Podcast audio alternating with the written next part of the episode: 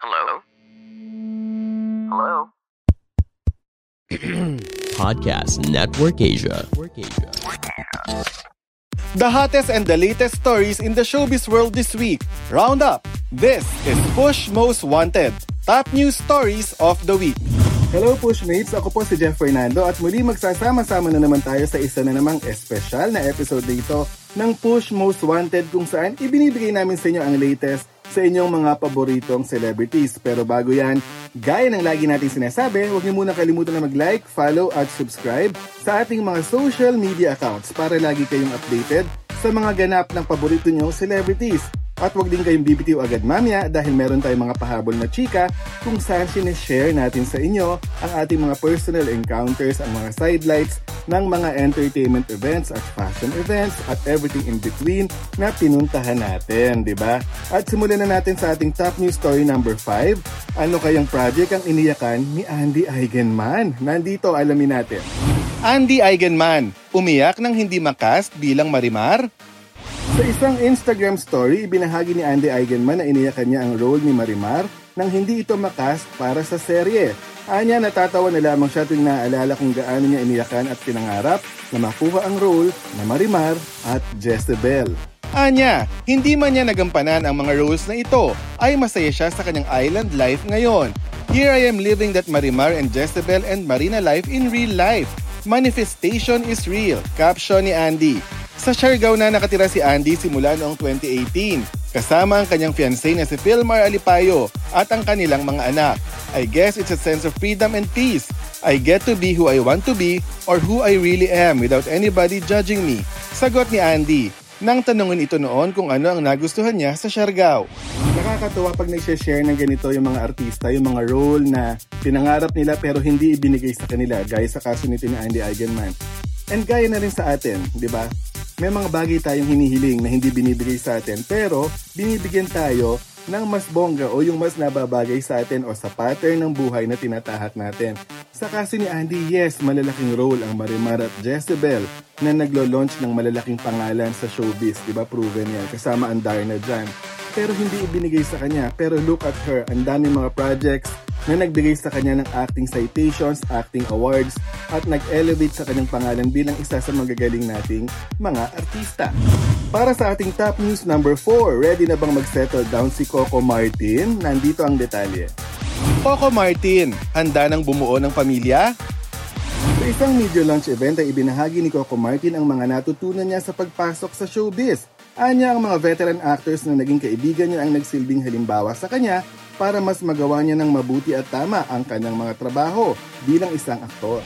Hindi rin nakaiwas si Coco sa tanong kung handa na ba itong bumuo ng pamilya. Kwento ni Coco, simula pa lang ay alam na niya ang lahat na hindi siya patwitams at sinabing handa siya kung anong haharapin niya sa buhay. Naka-ready ako kung ano man yung haharapin ko ng buhay ko. Kung may dumating man isang tao na siya na makakasama ko, sa habang buhay nakahanda po ako. Kwento ni Coco. Nasa puso ko na po yung right one. Mabilis niyang sagot. Anya, anytime may handa na siyang mag-settle down. Dagdag pa nito, alam niyang darating din siya dito. Kaya naman bago ito mangyari, ay inihanda na niya ang kanyang pamilya at mga kapatid na mabigyan ng maayos na buhay.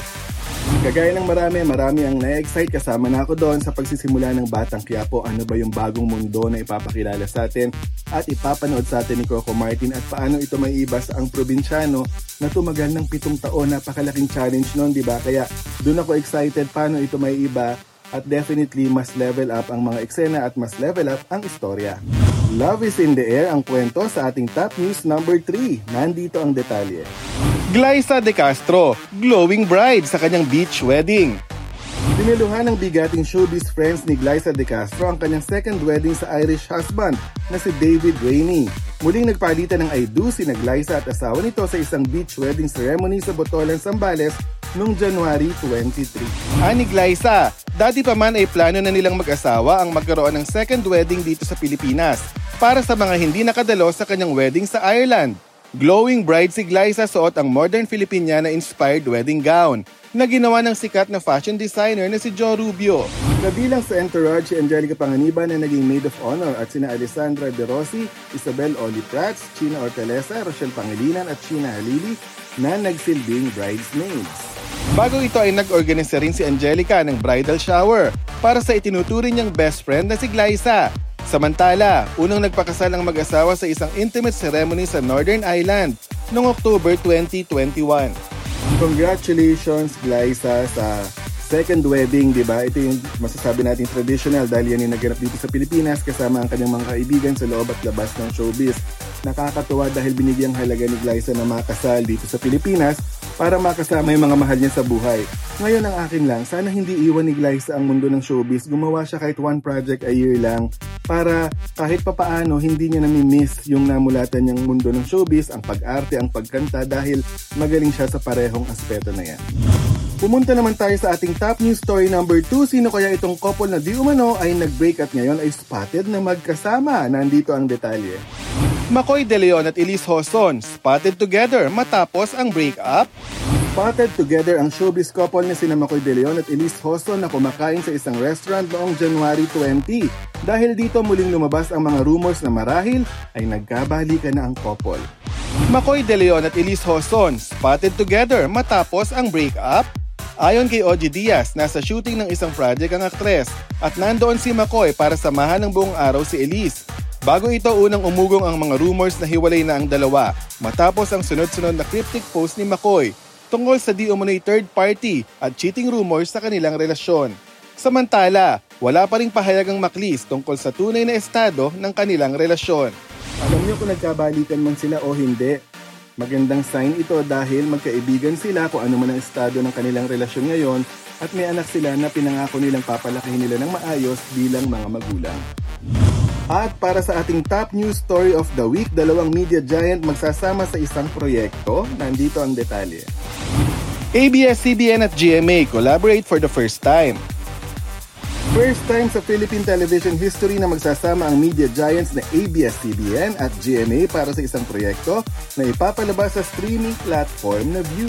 Noong January 23, 2022, inanunsyo ng ABS-CBN at GMA ang TV series na magiging partnership nila na ipapalabas sa streaming platform na View.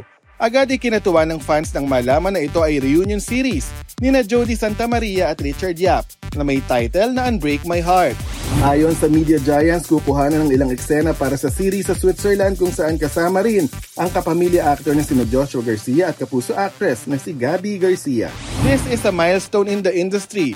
We're thankful for this opportunity and we're very happy to work with GMA to serve our audiences. We unite as one team. We never imagined that this was going to happen. Ani ABS-CBN Chief Operations Officer Cory Vidanes. Una nang nagsama sa hit teleserye na Be Careful With My Heart, sina Jody Santa Maria at Richard Yap na umere ng dalawang taon simula noong 2012. Samantala, ito naman ang unang proyekto na pagsasamahan ni Gabby Garcia at Joshua Garcia. Wala tayong masasabi din kundi applause, di ba? Sino nga naman ang mag-aakala na magsasama ang dalawang rival networks na yan sa isang magandang proyekto, magsasama ang mga stars ng dalawang rival networks para bumuo ng isang magandang serye. Di ba? Ngayon marami ang nag-aabang mga behind the scenes, ano ang mga eksena habang sinushooting ang kanilang teleserye at ano nga ba ang kahihinatnan at siguradong magiging maganda ang project na ito? Congratulations! At yan ang mga may init na showbiz balita na inihatid namin sa inyo ngayong linggo. Magkita-kita ulit tayo next week para sa mas marami pang balitang artista. Again, huwag niyong kalimutan na mag-like, follow at subscribe sa ating mga social media accounts para lagi kayong updated sa inyong mga sinusundang celebrities. At eto na ang ating mga pahabol na chika. Pumunta tayo sa Angeles, Pampanga days ago para ma-witness ang isa sa pinaka-successful na beauty company ngayon na mahal na mahal ng showbiz. We're talking about Raytans Beauty Derm, di ba? Binuksan lang naman ang Beauty Derm headquarters sa Angeles, Pampanga. At unahin na natin siguradong kikiligin ang mga fans ni Darren Espanto dahil nagpasample siya ng isa sa mga favorite na ni-revive na songs ni Darren. Nandito ang eksenang yan.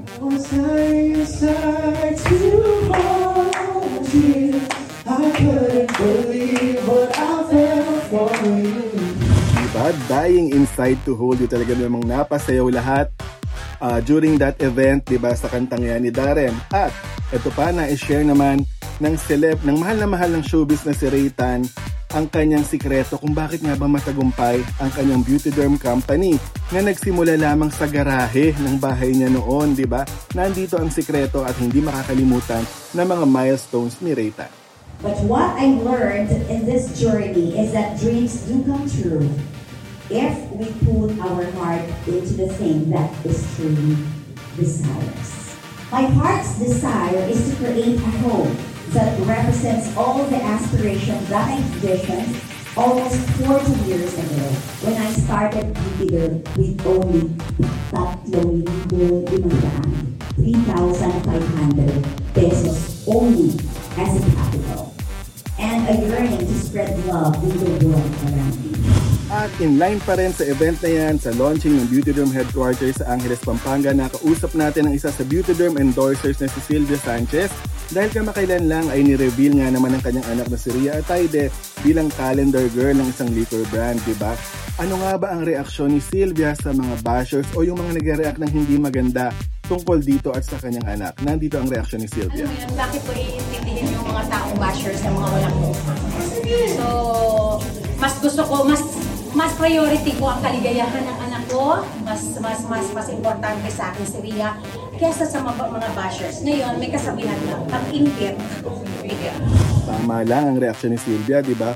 Deadma, wag makialam. Di ba? Dahil ang mga bashers, laging kaya nga bashers negative, mas magandang wag na lang makialam at deadmahin. Pumunta naman tayo sa bagong award-giving organization na inorganize ng aking kaibigan na si Ronel Ibanez na magbibigay pugay sa mga modern day heroes. Ano kaya ito? Ito ang sagot ni Ronel. We are so excited dahil sa awards night na ito, makikita natin at makikilala natin ang mga makabagong bayani ng ating bayan. At sa katunayan, hindi lamang po dito sa Pilipinas dahil may mga awardees po tayo na nanggaling pa sa iba't ibang bansa. Kagaya na lamang ng bansang China, ng bansang Indonesia, ng bansang Malaysia, and even po sa bansa po ng Laos. Marami po tayong mga awardees dito na tunay nga na mag inspire sa atin na lalo po ibigay ang ating the best sa pagtulong sa ating mga kababayan. Nais din po namin na bigyan ng makabagong kahulugan ang katagang modern hero na pwede po tayong maging bayani on our own simple way sa pamamagitan ng pagtulong sa ating mga kababayan at hindi lamang ang mga personal na interes ang ating naka, nasa isipan.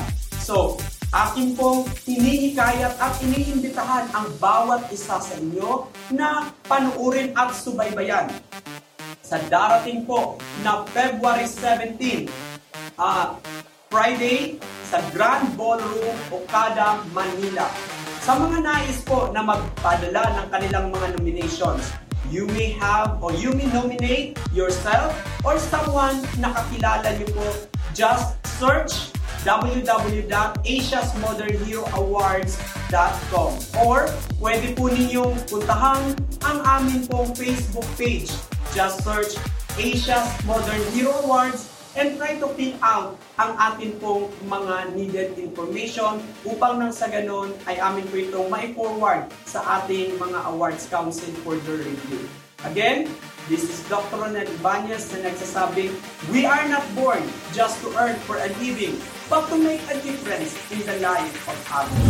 Marami ng award-giving organizations na naitatag at na-form itong si Ronel Ibanez kabilang dyan yung mga celebrities na pumasok sa mundo ng business na awardan niya ng ilan sa mga kapamilya stars, di ba? Ngayon, dito sa Modern Day Hero Awards na kanyang itinatayo, sino kaya ang mga celebrities na ating aasahan?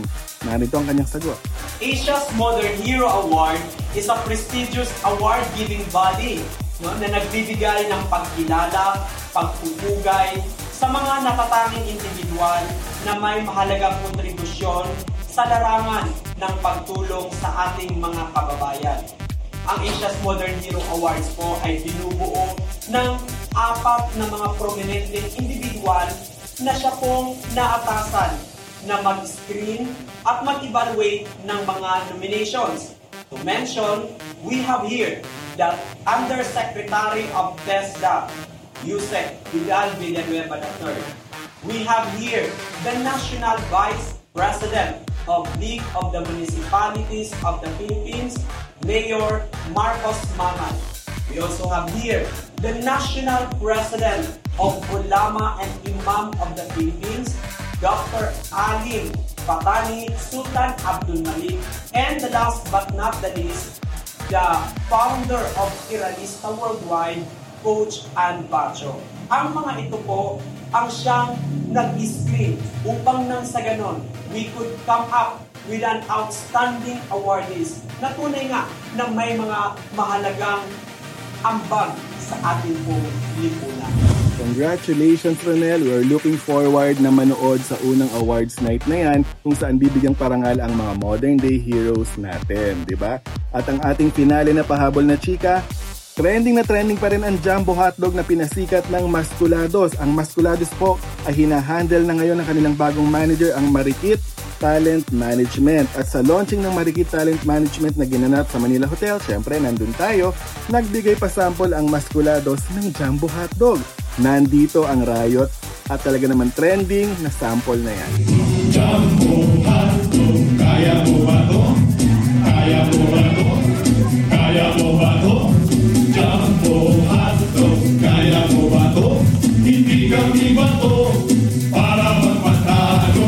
Congratulations sa Marikit Talent Management at sa Masculados na 20 years na ngayong 2023 at isang major concert ang kanilang inihahanda ngayong February 2023 at isang bagong single ang aabangan na isinulat din ni Lito Camo. Ayan ang ating mga abangan.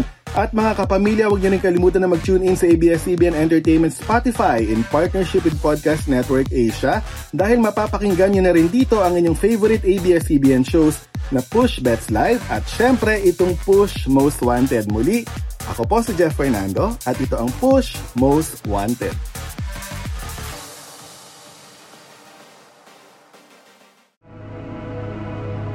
The views and opinions expressed by the podcast creators, hosts, and guests do not necessarily reflect the official policy and position of Podcast Network Asia, the hosts of the program, or other programs of the network. Any content provided by the people on the podcast are of their own opinion and are not intended to malign any religion, ethnic group, club, organization, company, individual, or anyone or anything.